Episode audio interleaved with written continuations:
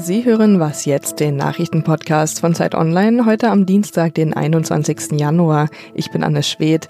Wir sprechen heute über den neuen Erfolg von Marine Le Pen und über das Weltwirtschaftsforum in Davos. Jetzt gibt's aber erstmal die Nachrichten. In Washington findet heute die erste inhaltliche Sitzung zum Amtsenthebungsverfahren gegen Präsident Trump statt. Der Senat will aber zuerst noch die Regeln für den Prozess festlegen, weil noch viele Fragen zum Ablauf offen sind. Außerdem soll entschieden werden, ob zusätzliches Beweismaterial und weitere Zeugen herangezogen werden sollen. Das wollen die Demokraten, die Republikaner lehnen das aber bislang ab. Offiziell war das Impeachment-Verfahren bereits vergangenen Donnerstag eröffnet worden. Die Wirtschafts- und Finanzminister der EU treffen sich heute zu Gesprächen in Brüssel.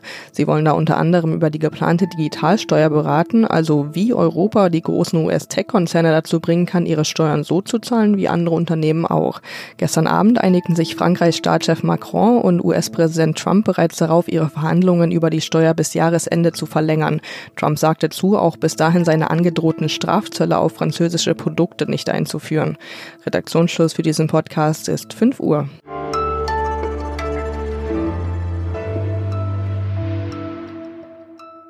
Hallo und guten Morgen hier bei Was jetzt? Mein Name ist Simone Gaul.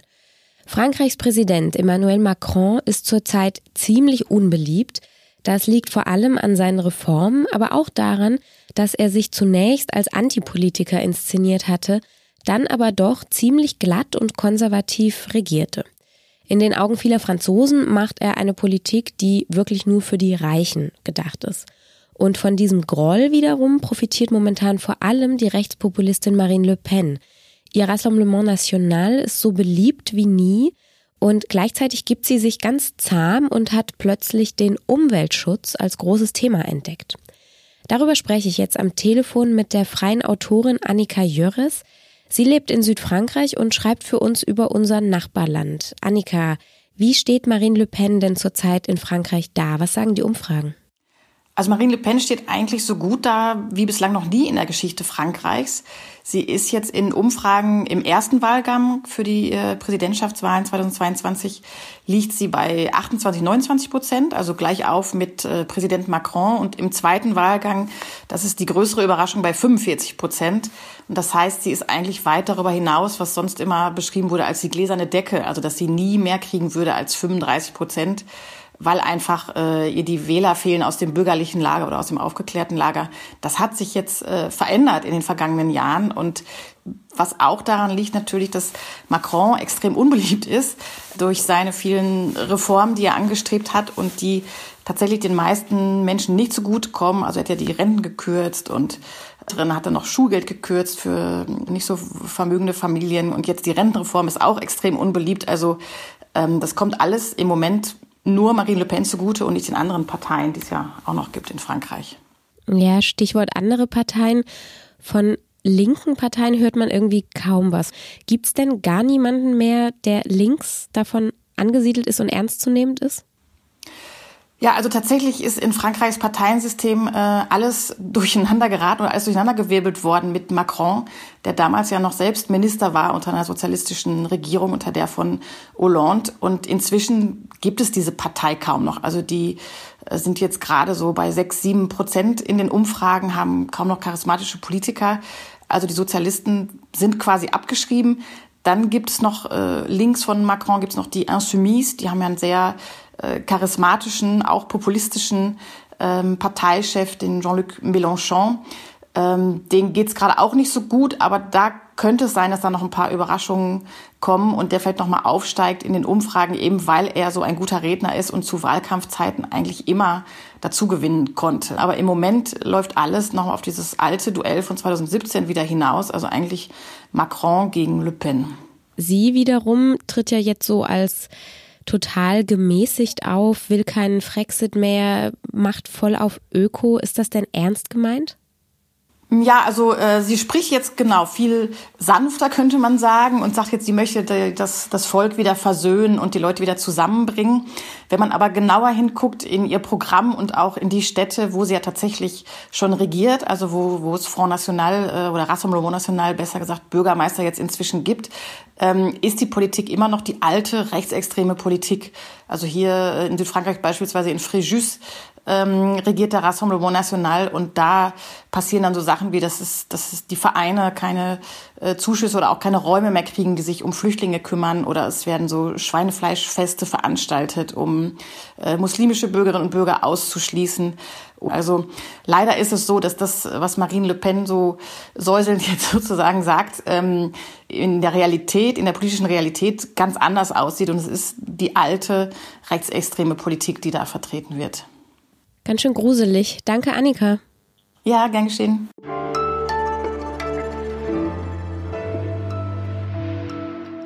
Und sonst so? Wenn Großbritannien am 31. Januar aus der EU austritt, dann wird es in dem unterfränkischen Örtchen Gardheim um Mitternacht eine kleine Feier auf einem Acker geben. Denn ganz genau hier wird dann der neue geografische Mittelpunkt der EU liegen. Im Laufe der vergangenen Jahre ist diese EU-Mitte immer weiter Richtung Osten über die Landkarte gewandert, nämlich immer dann, wenn ein weiteres Land Mitglied der Union wurde. Und wo bisher nur Erdklumpen lagen, da stehen in Gartheim eben jetzt schon ein Fahnenmast, ein Bänkchen und ein Mülleimer. Der Gartheimer Bürgermeister Jürgen Götz, der ist allerdings nicht nur begeistert, er ist ein bisschen zwiegespalten wegen dieser Ehre, denn er sagt selbst, es sei ja die erste Verschiebung wegen eines EU-Austritts. Und das ist jetzt eigentlich nicht wirklich nur ein Grund zu feiern. Deswegen plant er auch eine Mischung aus Freuden und Trauerfeier.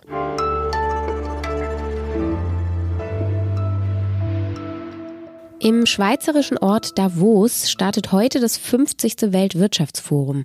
1971 hat der deutsche Wirtschaftswissenschaftler Klaus Schwab diese Konferenz ins Leben gerufen, um, wie er selbst sagt, die Welt zu einem besseren Ort zu machen. Und seine Idee war damals, die Mächtigen der Welt treffen sich in so einer Art globalem Dorf und besprechen gesellschaftliche und wirtschaftliche Fragen jenseits des Tagesgeschäfts. Journalisten sind auch dabei und für uns ist Marlies Uken nach Davos gereist. Sie ist stellvertretende Ressortleiterin für Politik, Wirtschaft und Gesellschaft und sie ist jetzt bei mir am Telefon. Hallo Marlies. Hallo Simon. Was sind denn in diesem Jahr in Davos die wichtigen großen Themen? Also der Titel der Veranstaltung lautet in diesem Jahr äh, Davos für eine zusammenhaltende und nachhaltige Welt. Und ähm, ich glaube, äh, Klaus Schwab, der Gründer, setzt vor allem auf das Thema Nachhaltigkeit. Also Klimaschutz, Nachhaltigkeit. Wie können wir die Welt zu einem besseren Ort machen? Das bestimmt echt jedes Panel, glaube ich, äh, in diesem Jahr. Ähm, angefangen von Umwelt, Wirtschaft, vierte industrielle Revolution, ähm, Inclusive Capitalism, alles irgendwie hat immer wiederum irgendeine Tangente zu den ähm, großen Themen Klimaschutz, Umwelt, Nachhaltigkeit. Und jetzt kann man schon sagen, dass diese Themen jetzt hier auch wirklich äh, endgültig in Davos angekommen sind. Ja, ist interessant. Also Schwab hat ja von Anfang an eigentlich gesagt, das Forum soll dazu da sein, die Welt zu einem besseren Ort zu machen. Jetzt spürt man offensichtlich in der ganzen Themensetzung das dieses Jahr ja auch sehr deutlich, aber Kritiker sagen ja immer, da treffen eigentlich nur Mächtige aufeinander und zementieren so den Status quo der kapitalistischen Welt. Wie ist das denn?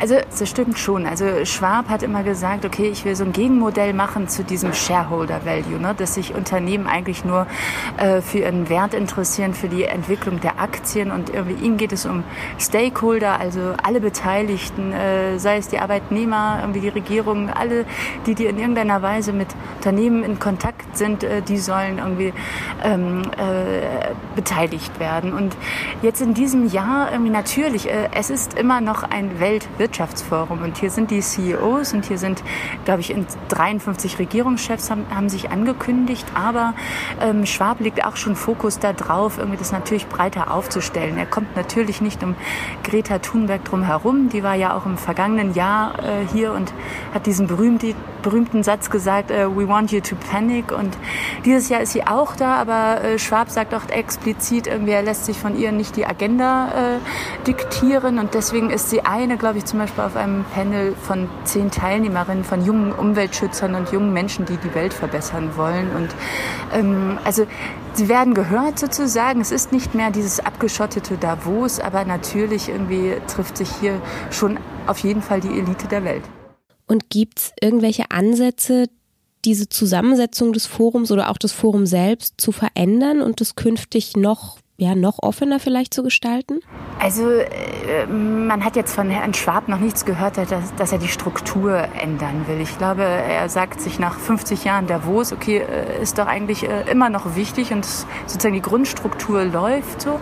Aber man merkt da schon an der Zusammensetzung und an der Themensetzung, dass es halt sich öffnet. Danke Marlies, viel Spaß in Davos.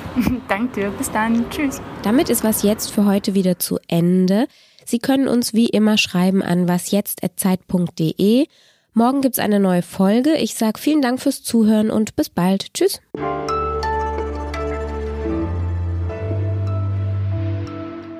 tatsächlich Schnee da, ist auch ganz schön rutschig und zum Equipment bekommt man offenbar als Teilnehmer äh, am Ende sogar Spikes für die Schuhe ausgehändigt, weil da wo es sich ja gerne umweltfreundlich geben möchte und die Leute zum Spaziergang animieren möchte.